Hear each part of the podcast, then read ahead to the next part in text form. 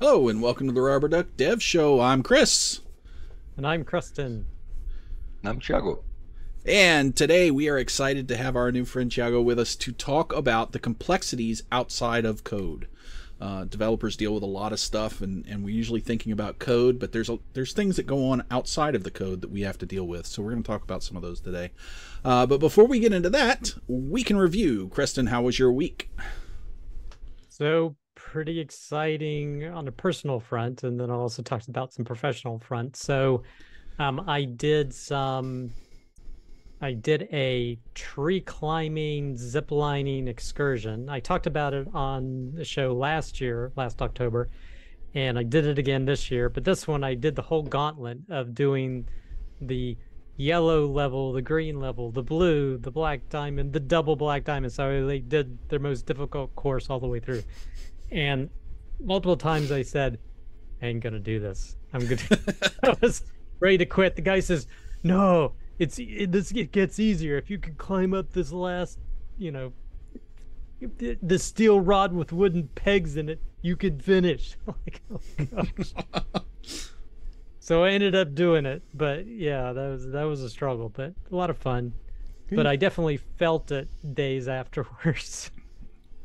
I can in terms of professional front, so I am still working on my Postgres course. And I'm at the point where I actually want some feedback. So if you are potentially interested in a course that teaches basically performance optimization of Postgres, basically I do Postgres consulting, and it's kind of taking what I do in terms of client engagements to make their server run more efficiently, do query optimization, things of that nature, maybe schema change suggestions. If you're looking for something like that in a course to learn more about how to optimize Postgres, I'd actually like to talk to you. And in the link for the description of this video, I'll put a link that you can send me your email, and we can coordinate and set up a Zoom discussion, because I'd like to have a discussion with kind of what you would be looking for if you're interested in a Postgres course. Cool. But other than that, what about you, Chris? So this week? I was actually really excited when Thiago reached out to me about doing this topic, because this was actually his idea to talk about this, because it was really kind of kismet, because last week it was announced that the division that I work for in our company just bought our biggest competitor in the market. And so we're integrating all those folks and all their product and all their customers. And, this is a large team of people. They're as big an engineering staff as we had, so we're doubling our engineering staff overnight. And so there's a lot of complexities outside of code that I'm having to deal with and will have to deal with. So I'm really excited to have this discussion, because it's really going to be impactful, I think, for what I'm actually doing in my job right now. So I'm excited to get to hear what you got to say about this, Thiago. But how about you? How was your week? So my week was pretty great. I am releasing some open source work that I have been working on for a long time, and I am just finished off with a lot of tasks that I have been pushing towards the very end parts, and I'm just done with all of them. So. I'm really excited. Last thing I was working on was showing terminal colors on the showing hex colors on the terminal. I had to draw a whole spectrum with 240 colors and find a way to show them with as the foreground and the background. Really interesting. It was something that I always knew where it was and how to do, but I had never taken the time to figure out those little ASCII codes they have to do. Yeah. So it was a lot of fun. Cool. Well, it's nice to kind of depart from our normal work days and do something a little different to work our brains differently. So I'm excited. Thiago, thanks for joining us today to talk about this. And thanks for bringing this topic up. Yeah. So we're talking about the complexity beyond the code, right? So as developers, we're constantly dealing with complex code, trying to find ways to make it less complex, streamline it and stuff. And we're good at that, right? Most developers are really good at finding complexities in code and dealing with those things. But then we have complexities in life and the stuff around the code, and a lot of developers aren't very good at dealing with those things, me included. But we have to, and we should think about those things. So so let's get into it. Thiago, what is your thinking on why is this important to think about the complexities outside of code as a developer? We love Ruby, right? Mm-hmm. And we work with Ruby because Ruby on Rails is built on it. Yeah. Right. And after a few years with Ruby on Rails, we start playing with other frameworks and writing other, using other gems that don't necessarily work in the Rails environment and things like that. And we begin to notice that the language itself, it's much more complex than we think. But at the same time, it's that way because, so that it can be simpler. Mm-hmm. So being attenuated with the complexities of the language that you're working with is something just that's going to give anyone an amazing extra depth in the effectiveness and how they can work along, which is something that I really don't see a lot in the Ruby communities. People are usually getting distracted by learning React instead of getting good where they are already good at, and I think that's a real shame. So that's one thing, right? Did you see that? Oh yeah, oh absolutely. I mean, there's the ecosystem around not just Ruby but just development in general is so vast that there's a lot of things to get distracted with, and I know my brain tends to work that way. I'll be like, squirrel, go work on this thing, and squirrel, go work on this thing, you know. And I tend to get bored with stuff that lasts too long, and so I do a lot of, my brain does a lot of jumping, which is not the most efficient thing to do, but yeah, it's, and then I have trouble, I struggle with dealing with those complexities in between the code, right? Mm-hmm. So, and you had talked about when we were having the discussion right before the show, you'd brought something up that I had never really thought about, and I'm interested to kind of hear about this, but you said, you know, take the complexities outside of the code, your life complexities, and turn them into code. Look at them as, you know, nested for loops and evaluate them that way, because that's how we're used to evaluating things as developers. So kind of introduce that concept and walk me through that a little bit, and then we'll do a little exercise here with the editor and take a look at it.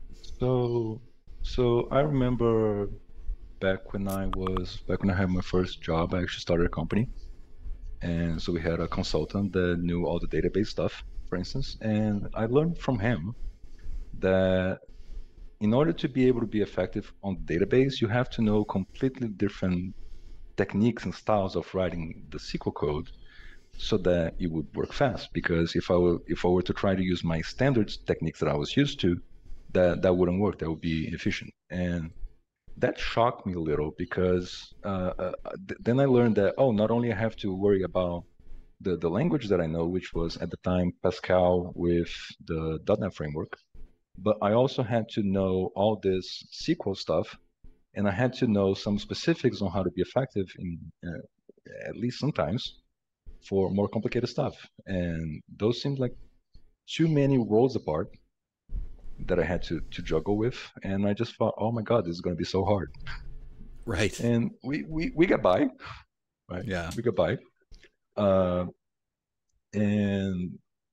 And then there came more languages, and then there came more techniques, and then there came more styles and paradigms and principles, and just a lot of people in your head skewing you towards going through different perspectives, mm-hmm. which is great if you're building a life as an engineer, because you're going to get all of those. But the problem with that is that you tend to favor the one that you learned about last.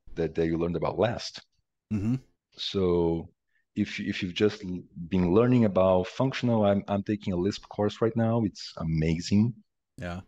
Lisp is an amazing language. I had no idea it was so beautiful. I was used to concepts, but I had not really used the language. And it's interesting because it invites you to thinking in different ways, and then you want to explore, then you want to expose part of those thought processes as your code. And that the person who's reviewing your code on the company, he's taking a class in OO. And for you, OO is so 5 years ago. Right. We should all be learning functional. And we completely ignore that they've been here since the 70s. It's not new. It's right. Just new for me. Right. So I'm excited about it. It's new for them. So they're excited about it. And we're fighting. Yep. Why? Yeah, exactly. And that gets in the way of happiness, you know, when you're a developer. It just gets in the way of having a happy team that everybody agrees to work together. Right. And it's hard to do those things, even in the team, even within the code, and just in conversation. That's where Agile comes in and helps us by allowing us to adjust as we fit, based on some regular on some basic principles on how we're going to deliver, and so and there's also a layer in the industry where a lot of people tend to overly structure agile development, and that tends to create more problems than it solves for developers, and the developers feel it, and you know they're trained to optimize for things.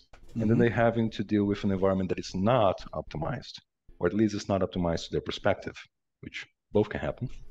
Yep. And that's something that slowly erodes the ability of the team to work together, because then you start developing patterns where you're just more defensive about the way they write your code. Mm-hmm. Well, and I think so that's a big one. Yeah, you bring up a good point about patterns too, and I think there's a thing that I've noticed. Chris and I often talk about how long we've been doing this, and that you know, we keep seeing the pendulum swing back and forth on all kinds of different things, like dumb terminals and smart terminals, and the, you know, the methodologies and OOP and all this kind of stuff. And I guess from your bio, you've been doing this a couple decades now. So I think, would you agree that it's kind of hard to see those kind of patterns early on in your career? Because I think you're so focused on exploring and learning that you're not really paying attention to those kind of patterns overall, and it takes some time to get the ability to kind of step back and see those patterns develop over a long period of time. So were you kind of aware of those things early on in your career, or is it something that you had to kind of wait to be able to see those patterns?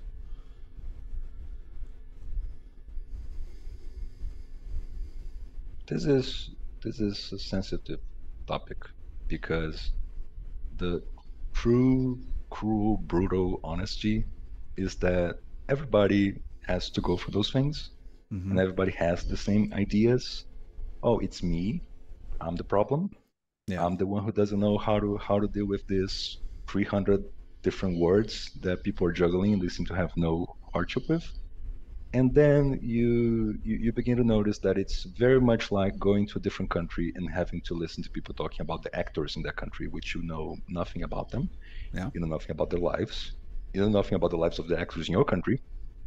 Why would you care about it? Right. And the politics and everything. And you're just, oh, it's not about me. It's just the way things are.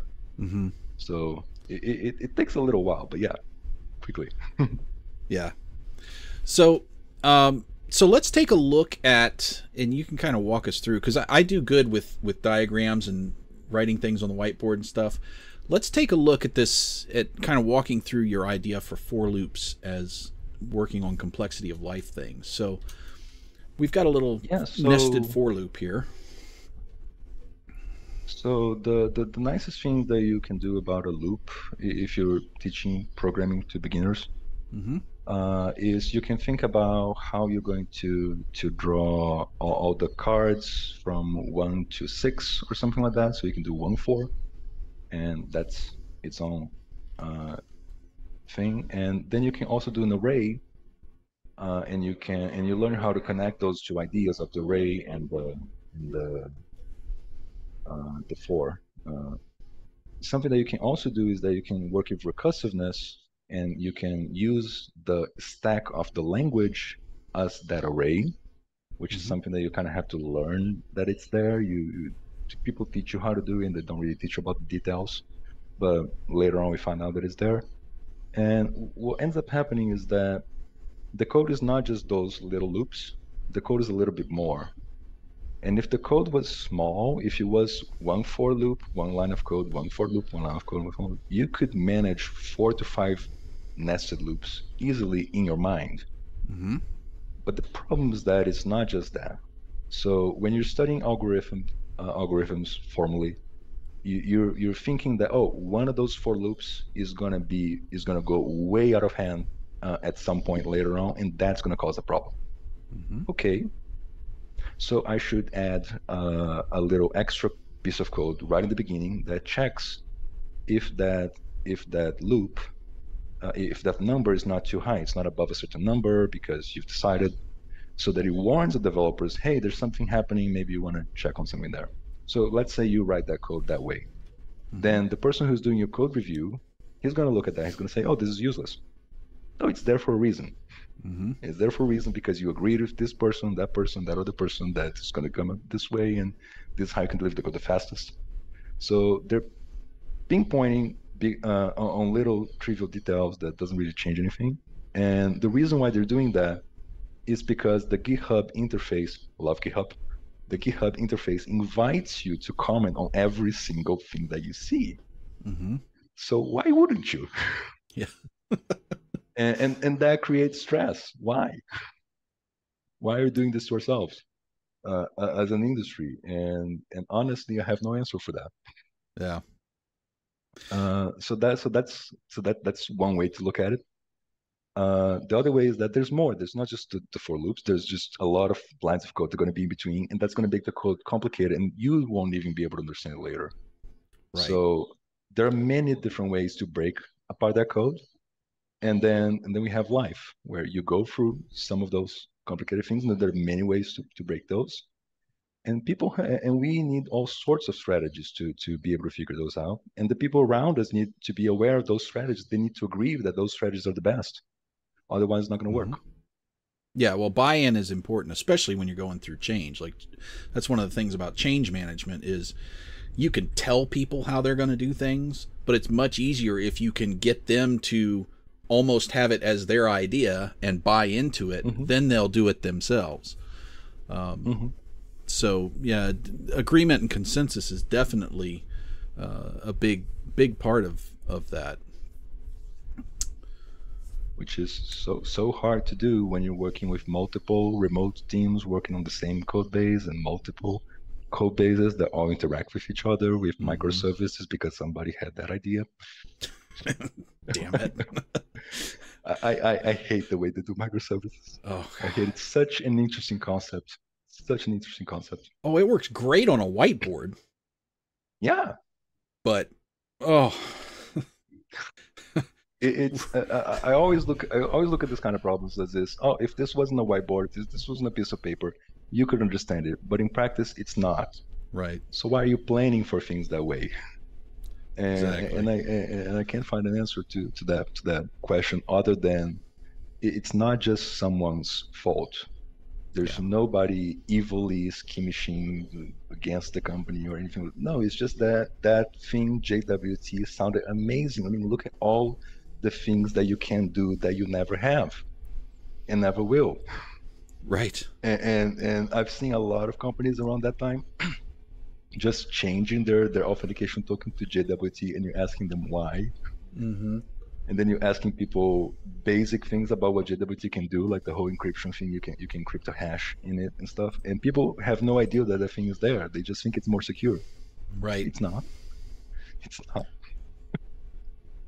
Yeah, and I think it's just, you know, people have good ideas, and if you sit and think about things, it's great to work stuff out on a whiteboard. Sometimes it's going to work in reality, and sometimes it just isn't. Like, mm-hmm. I'm sorry to say that's kind of how I feel about Cucumber, but that's a different show. We have to talk about Cucumber. Yeah. Gem BDD, check it out. Yeah, well, I agree with later. BDD, but later. Yeah. Let's talk about Cucumber some other time. Yeah, right.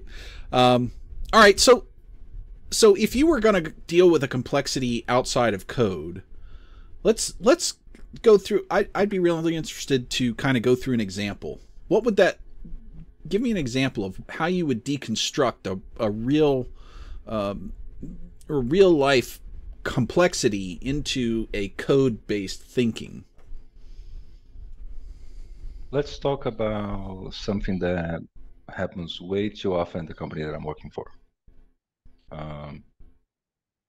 If you need anything related to access to a different code base or anything like that, you can call the day off, because you have to send it to a different team and they have to give you access for that, and you're just not going to be able to get anything done today. So you can call the day off. So if I come to work and once a week I need something else, that's one day that I'm not going to be working. I'm going to be just get the meeting, ask for that thing, and then nobody expects me to do anything. Right. If you had a sleep statement with 24 hours around that four, one of those four statements, you would be insane. But that's exactly what we're doing. So right. That. Yeah. Yeah. Just inside that four somewhere. Oh, right. So when right. it gets to those scenarios where you need to wait for a whole day, where one person needs to wait for a whole day, that person will not get anything done. And that is sadly what happens where I work. It's not that they want to do it, it's just that it's ended up becoming that way. Mm-hmm. That's upsetting. Right. Does anything like that happen with you? Oh, it happens with us quite a bit. We actually, because we're a global company, like there's a division in Poland that we work with. Mm-hmm. So if we have to ask them a question about what they're doing, we can't get an answer back till tomorrow. Yeah. Right. So there's, huge delays in communication, and that's problematic because we get this exactly. Yeah. Imagine trying to do a podcast that way. Yeah, I know. Creston, you're often quiet. You're awfully quiet. What are you thinking about? No, I'm just listening. Absorbing. With regard to this, I don't have a. I'm a little bit different in that I don't have as many people I work with, so my delays aren't necessarily internal to the organization, but it's interactions with clients. So, I have to send a communication and need to wait for something to come back. But, this brings an interesting point of asynchrony and how asynchronous programming lets a lot of stuff happen. So as opposed to just sleeping one thread, basically you send something off and then you do a bunch of other stuff on the side until things come back. So yeah, and that's what I have to do with my client communication, because I have no control over when they'll get back to me with stuff, so I basically just send it out and just wait for things to come back to me. Does it sometimes feel frustrating that you have to remember that stuff for so long so they can continue the conversation, for instance? Sometimes a little frustrating if I have things that are hanging out in a waiting state and I'm waiting for something for them to complete. Yeah, like it would be great to be able to. That thing is going to look bad on you if you delay, but it's not on me. They're the ones that haven't gotten back. Yeah, I get a little frustrated sometimes because I want my delivery to look good, Mm-hmm. But sometimes because of outside sources.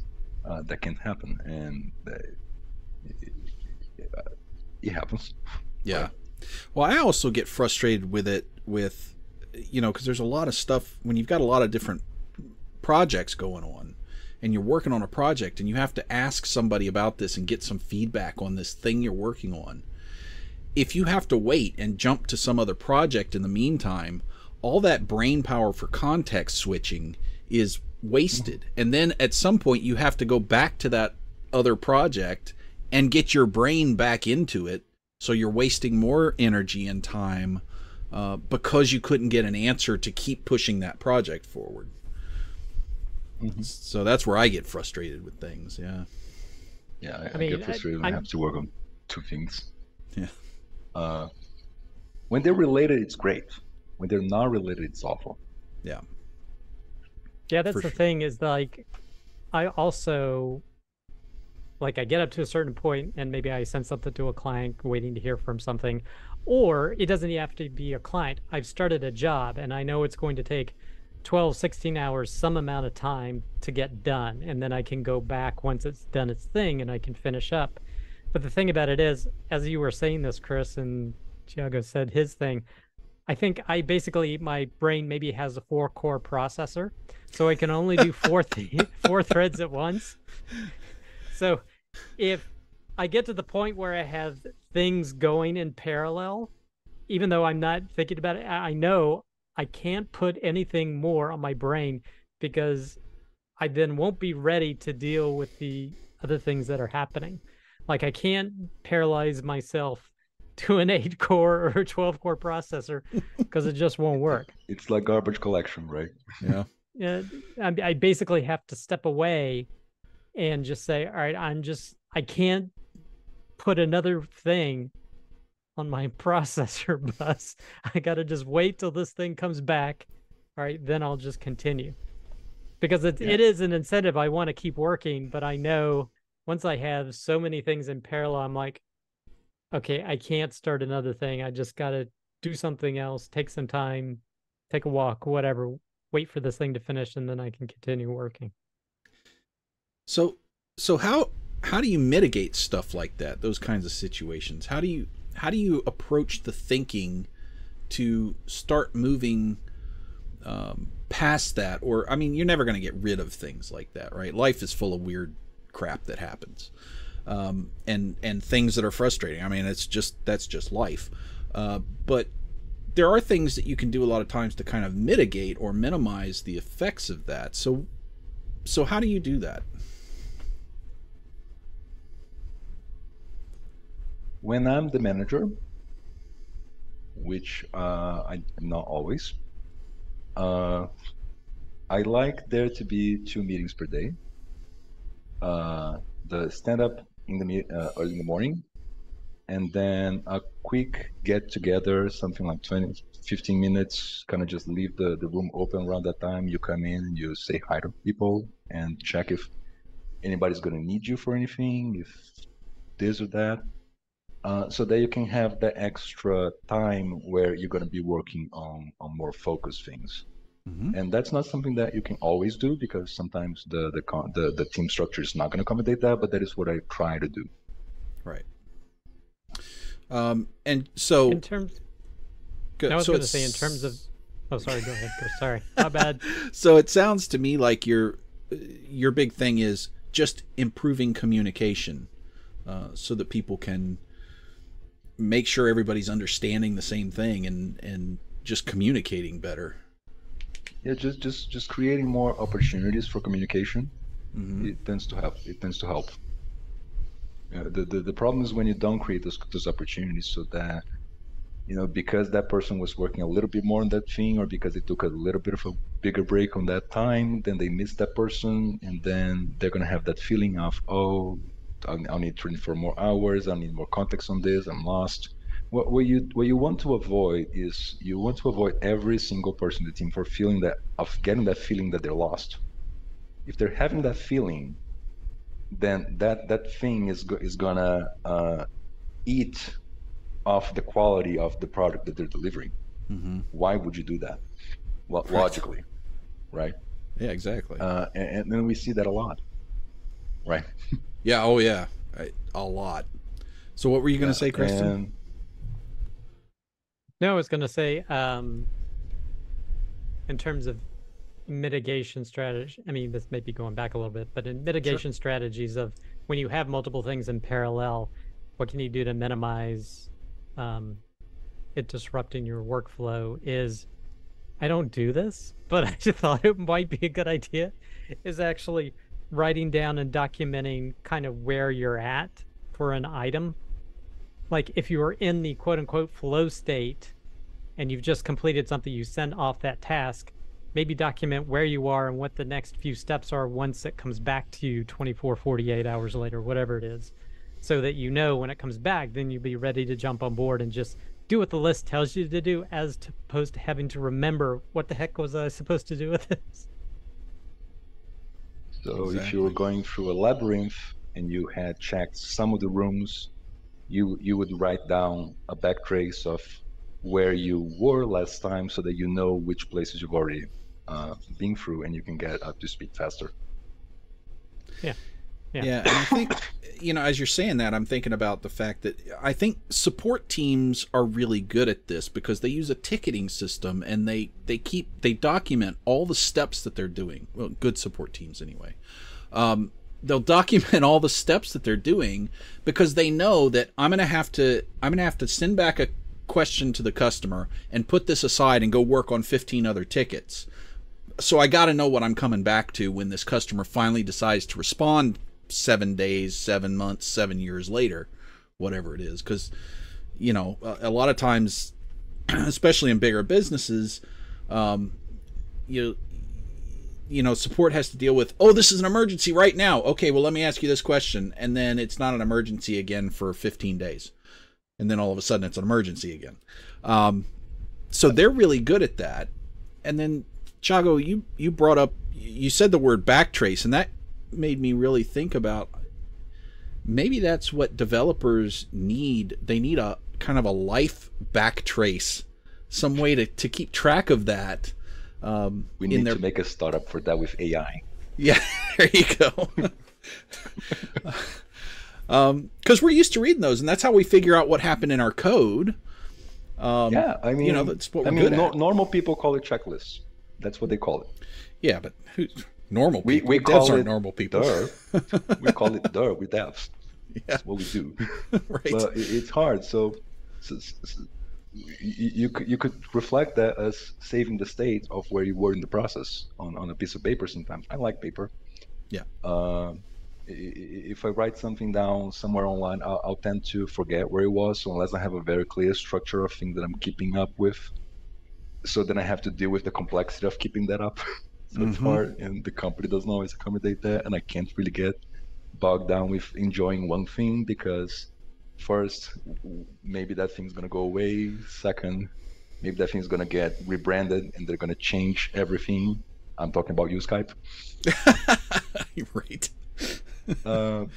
And so the sad thing is that we have to just go back to our biology classes and realize that we are the most adaptable, horrible creature on this planet. Mm-hmm. And we have to strive to make the best out of it. Right.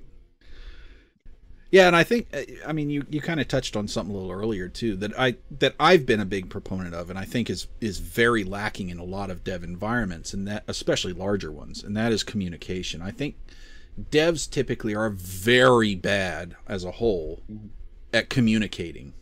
We talk to computers.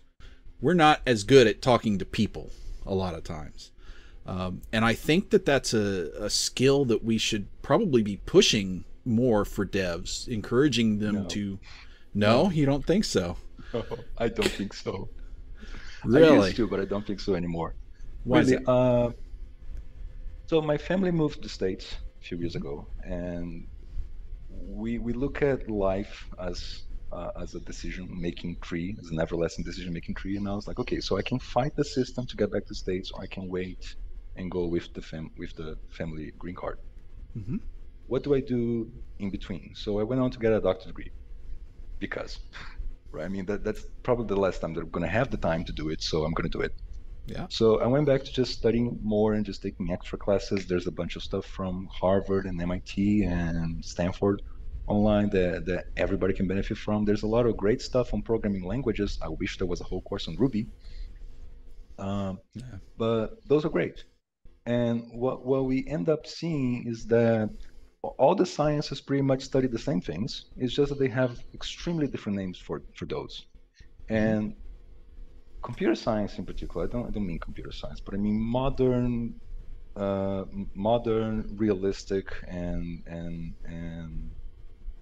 effective development, much like focusing on Ruby on Rails, and instead of trying to go for all the shiny JS and backend things that are out there, focusing on things tends to be a great thing if you're trying to get away from from having too many things to deal with.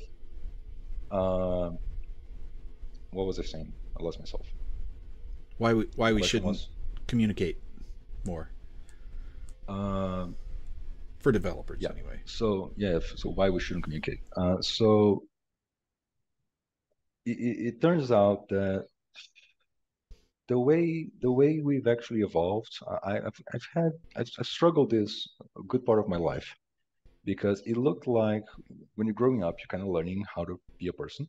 Mm-hmm. You kind of tend to see that a lot of people are spending a lot of time, mostly women. The plays tend to be around social communication. Mm-hmm. So you tend to see that a lot of people spend a lot of time investigating how other people behave in certain situations. So that's why you have the TVs and the magazines about the life of the royals and the famous, and that person did that, she said what, oh my god, that's inadmissible. And then you create the extra layer of complexity in society, which is that you have to be aware of what all those different actors that I never hear about. Some people follow those spectacularly, and they have to be aware of everything that's going on in their lives. And then you don't live your life, for God's sake. Right. But most importantly, it's that we get into that idea that other people follow that stuff too. I spend a lot of my time studying. I spend a lot of my time watching talks, watching conferences, that kind of stuff. So in my head, I don't understand how people can spend so much of their time to social stuff. But the reality is that our brains evolved to both manage complicated hunting scenarios where we have to make quick thinking and calculate little things here and there all the time, so a lot of geometry. And it also evolved for us to be able to retract and to be calmer and to live in society.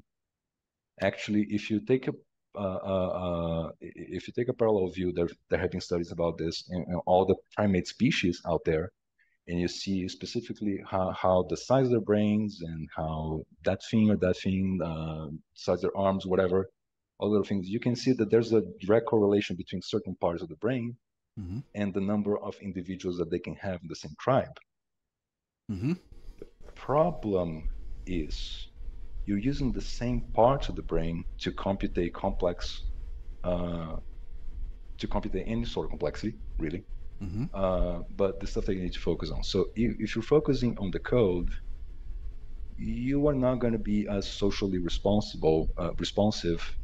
as if you were not focusing on the code. Well, and then you're going to have one of those context shift moments where you need some 15 minutes to get from one thing to another thing, and then you need 15 minutes to get back. So if you account for that, and you want to have free conversations with your developer during the day, you have to account for the fact that you are removing 3 times 45 minutes from his day just for free 15 minutes conversation. So what you're thinking is an hour is actually 3 to 4 hours. And then you wonder why the code becomes messier the more you talk to the developer. Well, it's because you're making them do context. Well, and I was earlier just bitching about context switching and how it's frustrating. So, yeah, I get that. I think what I'm talking about is not as much conversation as communication, and that can be asynchronous. So what I kind of think works is that you just put the place where people can talk, right? And so there are the times that people are going to be together, and there are the times that people are going to be asynchronous, and those are the rules, so people can follow them and agree. Yeah. And if they don't like them, they can adapt. But when there are no rules, that's complicated.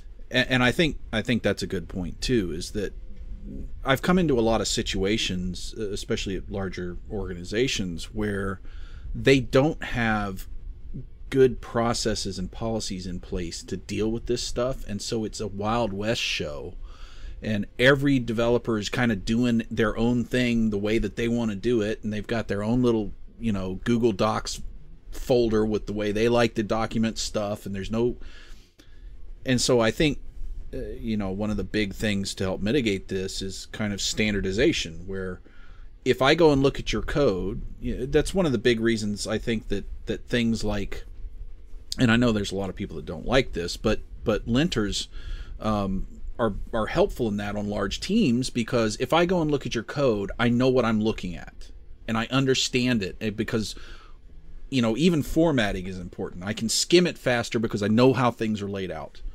But they're you know, people get all bent out of shape about, oh, we hate using linters, we hate RuboCop because it forces us to do, well, okay, but have a meeting, decide what you all want to do, and everybody do the same thing, and then it's a lot easier to, you don't have to spend as much time conversing to communicate the stuff you need to communicate.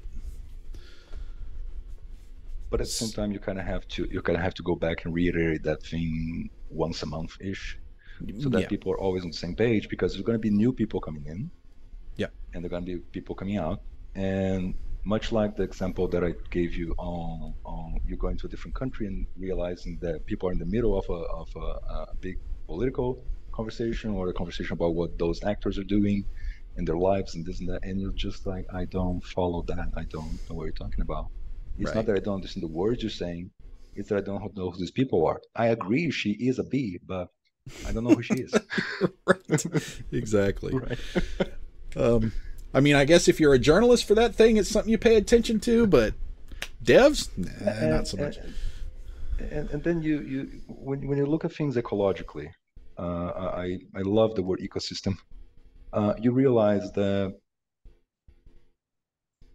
people are going to mimic behaviors, and people are going to do things that are more cost effective than things you are going to do. So for instance, you can see that there's a lot of scammers who are sending you messages that you want to reply to. Mm-hmm. Why? Those messages are tailored to get you to engage, they're tailored to get you enraged. And then what happens? We have social networks that are focused on that. Yeah. Just trying to get you angry, just trying to get it to come back.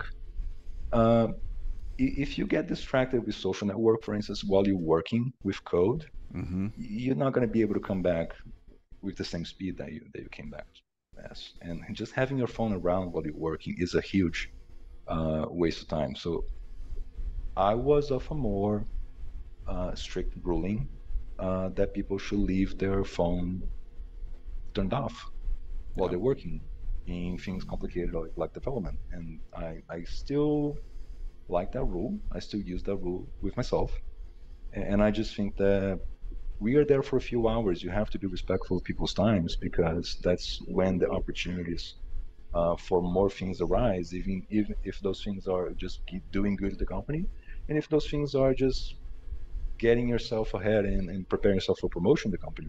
You have to be there to be able to do that. And that's that I see a lot missing with people.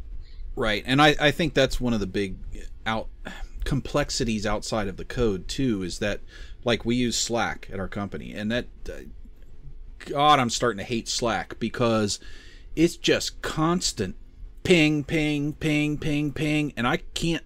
So what I've started doing is just putting it to sleep for 4 or 5 hours so I can get a, you know, a consistent brain on something that I'm working on and not be tempted to look at that thing every 15 minutes. I just had to shut it off, because it's, while it's great at communicating, it's also really bad at interrupting. And, you know, I think that's what you're talking about with the social media too, is you can fall in that same trap with Twitter and Facebook and all those social media things. You just get stuck on all this pinging back and forth. Yeah, now so you've got double the developers. Go ahead. Of course. No, I was saying now he has double the developers in his company. Yeah. Yeah, so you take a look at, for instance, here's a very classic case. Let's say you have a girlfriend, and she sees that you logged on to that app that you used to communicate with. Why did you look at that in the app in that particular time? It was because it was through that thing that you had to go send a message to somebody, your mother or whoever, and you shut off the app. In their understanding, you were talking to people during the app because you're no, you were not. You were opening it, sending a message, and getting back and do the things that you, the responsible person, has to do. But they're thinking something else. Mm-hmm. Much in the same way, that's the way that your bosses look at you when they see that you are away from Slack for between this time and that time. Well, I was drawing the sketches for the extremely complicated thing that you want me to do, so I was not touching the mouse. So, right. That's so, why. Yeah, what do you want from me? I mean, do you want me to think and work, or do you want me to play with Slack? I'm going to have the camera on so you can see me. Sure, right. I don't mind. And I'm not complaining. I'm not saying that, oh, no, but it's just that sometimes you are really doing the thing you're supposed to do. You're just doing the right thing, and people get a wrong impression because of what they saw. Right, or what they think they saw. Yeah, and again, we are extremely wired for engaging with other people and engaging with things. So if those things are pulling our attention, those are processors that we're losing, mm-hmm. that we could be using to focus on the thing we're focusing on. So that's that. Yep. You were going to say something, Preston? No, I was just following up with what Chris said. Okay. So it's interesting because people seem to understand this at some level. People mm-hmm. seem to understand, you know, when you're growing up, someday your father gets home and he's tired. Your mom tells, oh, he's tired. Don't go to him right now. People understand those. It's right. Just that when you are busy trying to work, if you say, oh, I'm tired right now, people get a different understanding of that. So you have to, oh, no, I'm actually working, but this and that, and then it becomes a whole a big conversation. Why make that a big conversation? So what we end up developing is little strategies to saying little comforting things that justify what we're doing at the time, so that we can more easily navigate. And sometimes that bothers people. Yeah. Because they're thinking that, oh no, this person has to be on the computer. Well. Right. Well, and this kind of always being connected thing and not having just some time to sit and be with the problem is problematic. I mean, the distraction factor is way different than it was when I started developing 20 million years ago. Mm-hmm. You know, we didn't have that. So you're waiting for somebody to ring the bell because there's a package coming, and you're mm-hmm. waiting to ring the bell. You're coding, but you're waiting to ring the bell. You need to keep one of your processors available, just channeling the general noise, because you have to be aware for the cues that there's going to be something, because you may be distracted, and it's pretty much the same thing for everything else. So yeah, it's not a problem that has a solution. Because it's so intrinsic in the way that we are. But I think that what helps is that we have agreed upon times that we get to talk. Yeah. That we have agreed upon times that nobody's going to talk to us because we're busy. Right. I can't plan ahead and go spend time with people if they make me aware earlier in the day so that I don't plan against that. Right. But well, and I think one of the things that I'm really getting out of this conversation is that. And I'm saying this because I'm thinking about what I do on a daily basis, is that the distraction levels end up causing a lot of the complexity that we have to deal with, and we need to reduce our distraction levels. And, you know, you brought up the example of the doorbell and waiting for the doorbell, and yeah, I have to keep kind of a one ear open for things that are outside of me, but I think we've gotten to a point today that wasn't like this 25 years ago with like Slack and stuff and remote work, where I have to keep 4 ears open for 4 different communication channels, and I don't have anything left to put into concentrating on the problem I'm concentrating on. So I think shutting down some of those communication channels, not completely, but, you know, have times where I'm spending this hour working on project, and I think that will fight a lot of the complexity, at least the stuff that I'm dealing with, you know, because I probably spend half of my time context switching every day. And that's which is what the example I just gave you, 3 to 4 conversations and you're half the time busy doing non-work stuff. And the thing is, dipping yourself, you feel guilty about that. Yep. You feel guilty when that happens. If you really care about your work, you feel guilty. If you don't care about your work, you feel nothing. You feel fine. Right. Well, and if you don't, then you're probably the one causing a lot of those distractions in the first place. Yeah. and the shitty thing is that the way you feel about that, it's really reflective of the things that you listen to, the people you listen to, and the ideas that you allow to get in your head. So if you're watching, I'm talking about new developers now, which I wasn't to this point. If you're learning about development as this thing that you're gonna learn in 5 days, and you're gonna get this big salary, and you're gonna have this big life, and you're gonna be traveling all the time, and you're gonna have time for your family. Nope. Go drive your Uber. Right. Better off. You're better off. You're gonna be able to travel all you want. But there's a lot of people who are coming in with that mentality, and I don't think that's a good thing. I'm not saying that I don't want new developers to come. I think it's amazing that we have new people coming. What I think is that people are coming in with a mentality that is not aligned with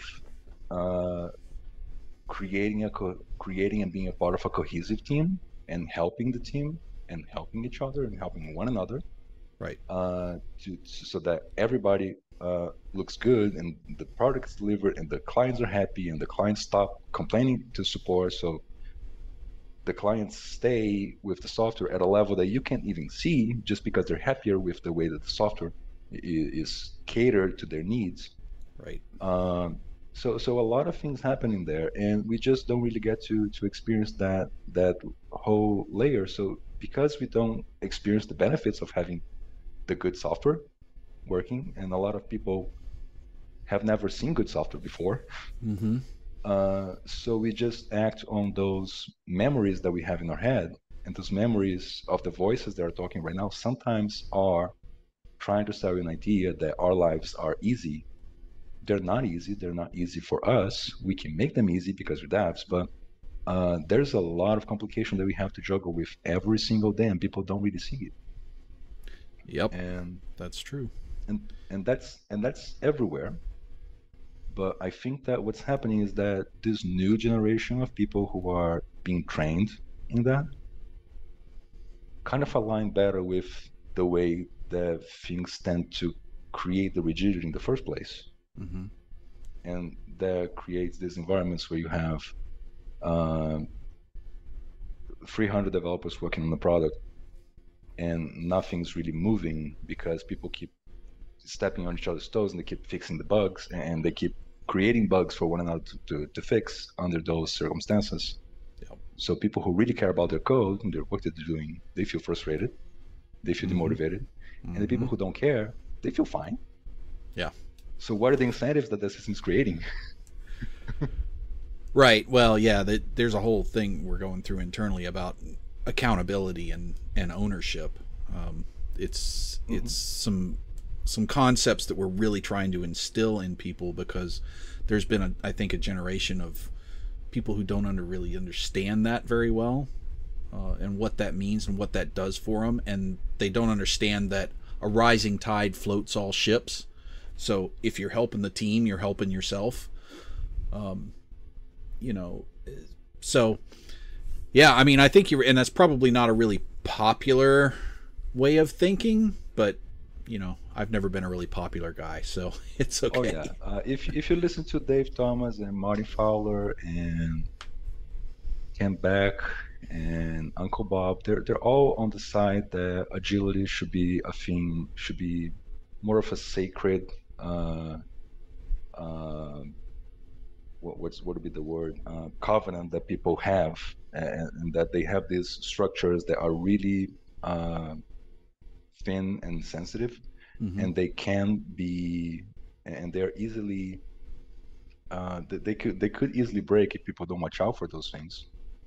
And those are the things that allow the team to be productive. Mm-hmm. And sometimes because of management, that fades away. But if you look at it from management perspective, they're having something in front of them that looks like a problem, just like we see code, we see a problem, and they're moving things around to try to fix things. So is management really that wrong? Yeah, and I think that's kind of the eternal battle, isn't it? Yeah, and then that never ends. So we'll never run out of jobs, and right. People are creating more complexity right now with the help of AI, and that's just amazing for us. Right, exactly. So, job security, something to be said for that. Yeah, you just have to know how to code. Right. So, Thiago, we're running up on time, but thank you so much for joining us today. I really enjoyed that conversation. It you know, sometimes I like to talk about things that aren't just code and developer stuff, and I really enjoy kind of psychology and team synergies and team environment stuff. So that was a really, really fun conversation for me. And I really appreciate you bringing that up and joining us to share with us about that. So thank you guys for watching. If you have any ideas about what you think about how to deal with the complexities of your daily dev life outside of the actual code, let us know in the comments below. I'm really interested to find out what your thinking is, even if it's completely different from mine. I like to hear different thoughts. And we will be back. I really like strategies about code reviews. So if anybody could comment on that. Yeah, code reviews. What do you guys do about that? Because that's a thing that I have to do, and I sometimes call people. Yeah, I need to figure out how to do them better. I sometimes call people, and then they approve, because then they can see, oh, that's why you had to do it. Okay, I'm not gonna. Right. We'll be back next week with our friend Coda is coming to join us. We're going to talk about burnout and how to deal with burnout. So that'll be a lot of fun. That comes from complexity. Yeah, exactly. The after effects of this show. We're going to talk about next week. Yeah, really fun. If you did enjoy this, please like and subscribe. That really helps us grow the channel. The best thing you can do for us, though, to help us out is to tell all your wonderful friends about us and share some links and show them this wonderful conversation with Thiago. We will... be available on rubberduckdevshow@gmail.com, or you can reach out to me on Twitter, X, whatever the hell it is now, @DuckyDevShow. And you can also join our Discord and say hi to us there. So, which is called the Duck Pond. Yeah, join us on the Duck Pond. It's really fun. So, still growing, but having fun doing it. Thiago, thank you again for spending time with us. We know time is a gift, and we very much appreciate the gift of yours. Thank you. I thank you. If anybody wants to keep talking about complexity and anything related to what we talked about, you can reach me out on Twitter or X. I still call it Twitter. Yeah. My link is here somewhere. Should be.